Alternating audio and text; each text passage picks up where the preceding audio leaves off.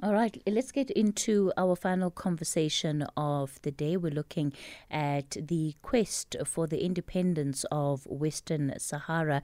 Uh, President Cyril Ramaphosa offering his government's unapologetic backing uh, for the partially recognized Sahrawi Arab Democratic Republic.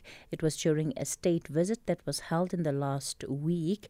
Uh, president Ramaphosa, of course, also joining the Botswana president in an official letter with Mr. Ibrahim. Ibrahim Ghali earlier this month. Uh, let's invite onto the show Ganief Hendricks, who is leader of the Al Jamah Party. Ganief, good morning to you. Thank you so much for your time this morning. Oh, good morning, and thank you very much for the invitation. Firstly, let's talk about your own affiliation with the people of uh, Western Sahara and uh, just why it is, as a political organization, you have taken up this cause and you have been part of this fight. Yeah, look, the Polisario Front and the president of Western Sahara asked Al Jamaat to come for an official visit, uh, but then COVID uh, uh, came and uh, also the ambassador passed on. So the ambassador came to Parliament and we hosted him in Parliament and he explained to us uh, the uh, background with regard to the quest for independence of uh, Western Sahara. He then presented to us documents signed by Oliver Tambo. And as you know, yesterday uh, was Oliver Tambo's birthday. So happy birthday, Oliver Tambo. Happy birthday, South Africa. He was a great leader. So in those documents, there were certain undertakings by the African National Congress, which uh, we then scrutinized and uh, verified. And um, the ambassador also gave us uh, a, a background of um, when the ANC uh, MK members, uh, they were also APLA members, they were members of other smaller liberation movements in South Africa, in the surrounding African states. And they were hotly pursued by the apartheid regime. And uh, uh, the apartheid regime, you know, started um, bombing certain infrastructure of the countries that were harboring MK veterans and um, they uh, uh, uh, uh, with impunity. One of the uh, uh, one of the uh, politi- uh, one of the liberation movements in Africa, the Polisario Front, then came to the assistance of the South African, uh, let me say, MK members and, and freedom. Let's call them freedom fighters and uh, assisted them, nurtured them, gave them food. And then uh, this came to the attention of the South African government, and they knew about the dispute between Morocco and Western Sahara. So South Africa, together with some other countries, France, put together 112 tanks uh, to send to uh, Morocco to rout the Polisario front so that the uh, the freedom fighters of Africa no longer has that kind of support. The Polisario Front fought back and they captured 50 or 60 of the tanks. Now, this whole story was again repeated to Cyril Ramaphosa at his official residence. And uh, they then handed the 60 tanks to South Africa and told them uh, distributed among the countries to, uh, to the handed to the ANC. They told the ANC distribute the tanks in the countries where which is giving you refuge, so at least you can defend yourself when the apartheid forces come uh, and try and attack and sabotage and and and bomb where they think uh, you are. And uh, so uh, it is uh, quite a story that you know. Um, the tanks that the apartheid government gave to Morocco uh, to rout uh, the Polisario front. Half of it was captured by them and they gave it to the ANC uh, to defend themselves. So Oliver Tambo uh, really appreciated uh, this gesture by the Polisario front. And to cut a long story short, in the letters that I personally saw, uh, it was an agreement that when the African National Congress comes to power one day in South Africa, they will assist Polisario Front if they didn't get the independence just like they are assisting uh, the African National Congress and other liberation movements now.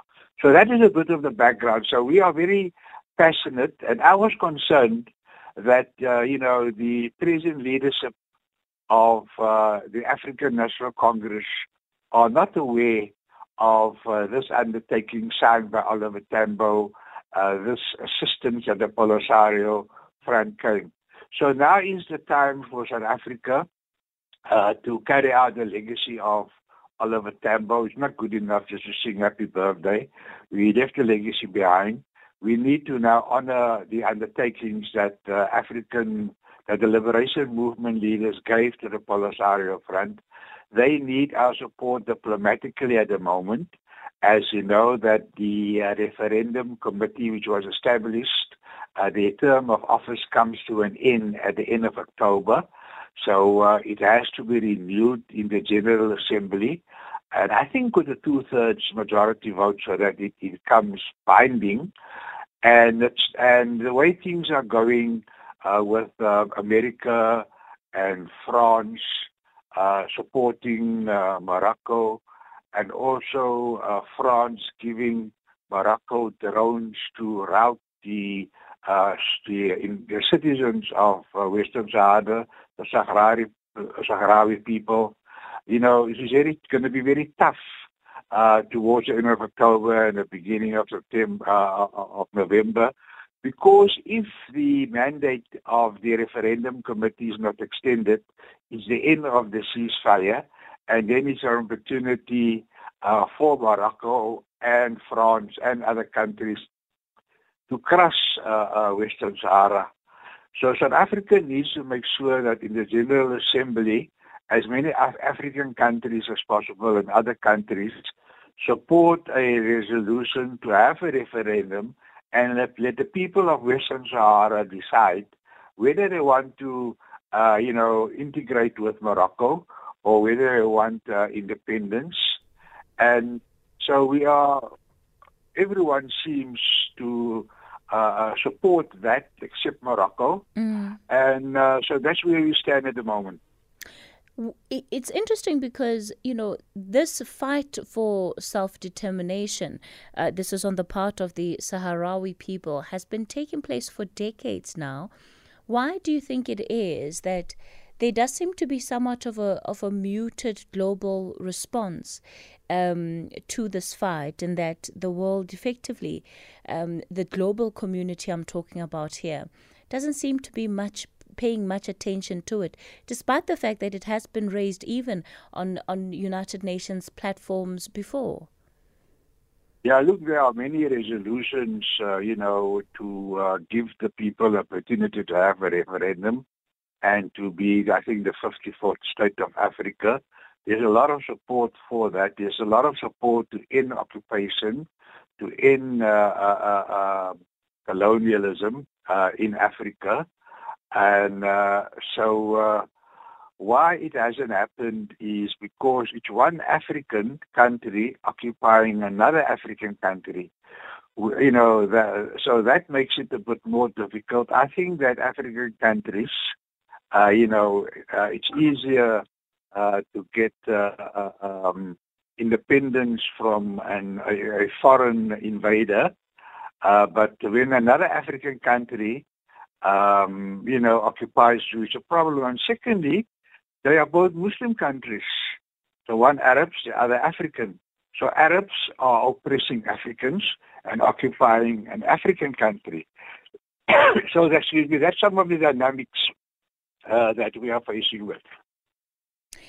When we look at Morocco currently and the kind of uh, economic activity that they have in that region, so some of the figures put it at nearly, um, you know, the fact that at, at Morocco controlling about eighty percent of, of, of the of the region, and, and really then continuing to push uh, for this autonomy, continuing to push for um, this region to fall under it.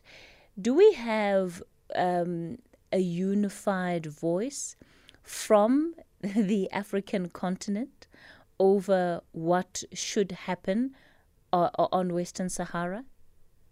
Look, the, uh, we have a unified voice.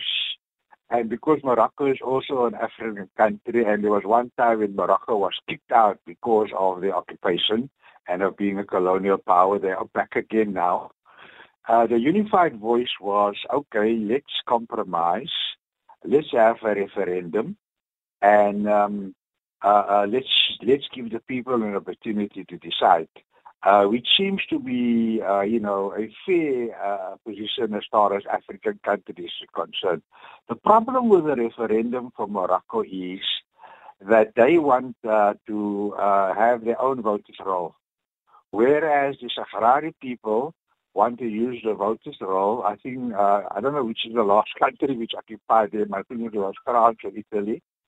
So the idea was that um, they use the uh, uh, you know the uh, the voters' role of the uh, colonial power because that would be like impartial, neutral, and then see what the people want. But Morocco wants to put up a uh, a, a uh, voters' role uh, because a lot of Moroccans, because you you mentioned they occupy 80% of the country, uh, they obviously will inflate the voters' role. And uh, but even in spite of having that opportunity, Morocco still don't want to go ahead with the uh, referendum uh, because the the people. Uh, I don't know if you've seen the latest demonstrations where especially women are standing up and they want the independence uh, of Western Sahara. Uh, the indication is that um, uh, there is a strong push for independence. People want their freedom. And um, uh, this was explained to President Ramaphosa at his residence in Pretoria. I was the guest of the president. I also gave him a briefing, the same briefing I gave you when the ambassador visited because he didn't know about the historical relationship. So South Africa at the moment is supporting uh, Western Sahara because of the position of the African Union. But, uh, you know, the African National Congress is in power. They have signed agreements. So it's a double whammy. It's a double barrel of support that mm, mm. make up for our uh, Western Sahara and the Polisario Front assisted our freedom fighters when they were routed by the apartheid government in the neighboring African countries whose infrastructure were damaged. So those tanks help quite a lot. I wonder then, you know, what do you think the role of, of ordinary South Africans can and, and should be where this conversation is concerned? Look, when it came to trying to end apartheid, uh, you know, uh, uh, you find that even in Britain there were demonstrations in Trafalgar Square. There was a sports boycott. Uh, there were quite a lot of interventions, consumer boycotts, uh, which all which brought down apartheid. So ordinary South Africans uh, uh, uh, should also reciprocate. And here I've given an actual example of assistance by the Sahrawi people and their political organization. South Africa should, uh, President Mandela said no more apartheid and you know, and uh, uh, this is like a return uh, to apartheid because the reason Morocco wants Western Sahara is because of the fertilizer. You know, there's nearly, I think, 200 kilometers of desert with phosphate and fertilizer, uh, which they uh, have now confiscated. And I don't even remember a few years ago in Port Elizabeth, a ship carrying that phosphate fertilizer docked, and uh, the Western Sahara sympathizers South Africa managed to get a, a court interdict, and that fertilizer was confiscated. And the ship was returned, and the fertilizer was given to charity because it belonged to the Sahrawi people, which Morocco stole. Morocco stole their fertilizer because they were occupying, like you said, 80% of their land. And on that land, you had this uh, uh fertilizer, uh, you know, which they uh, uh, used to trade to boost the economy. Because Morocco at the moment is in dire straits. Uh, their economy is down, their GDP is, is down. Uh, they are heading towards a failed state. And so they're holding on to everything they got, including the fertilizer of Western Sahara. All right. Ganief Hendricks will have to leave it there for this morning. He's the leader of the Al Jamah party. And as you heard, uh, one of those that have been vocal really about, um, you know, the conflict of Western Sahara and what they believe is the rightful thing to happen here. We know that uh, following that visit and that uh, support uh, by South Africa, the Moroccan government has blasted our government uh, for its continued support uh, for the independence of Western Sahara. But I think Ganief put it well when he said it's not really a new position. South Africa has long maintained that there should be uh, the right to self realization and actualization for the people of Western Sahara.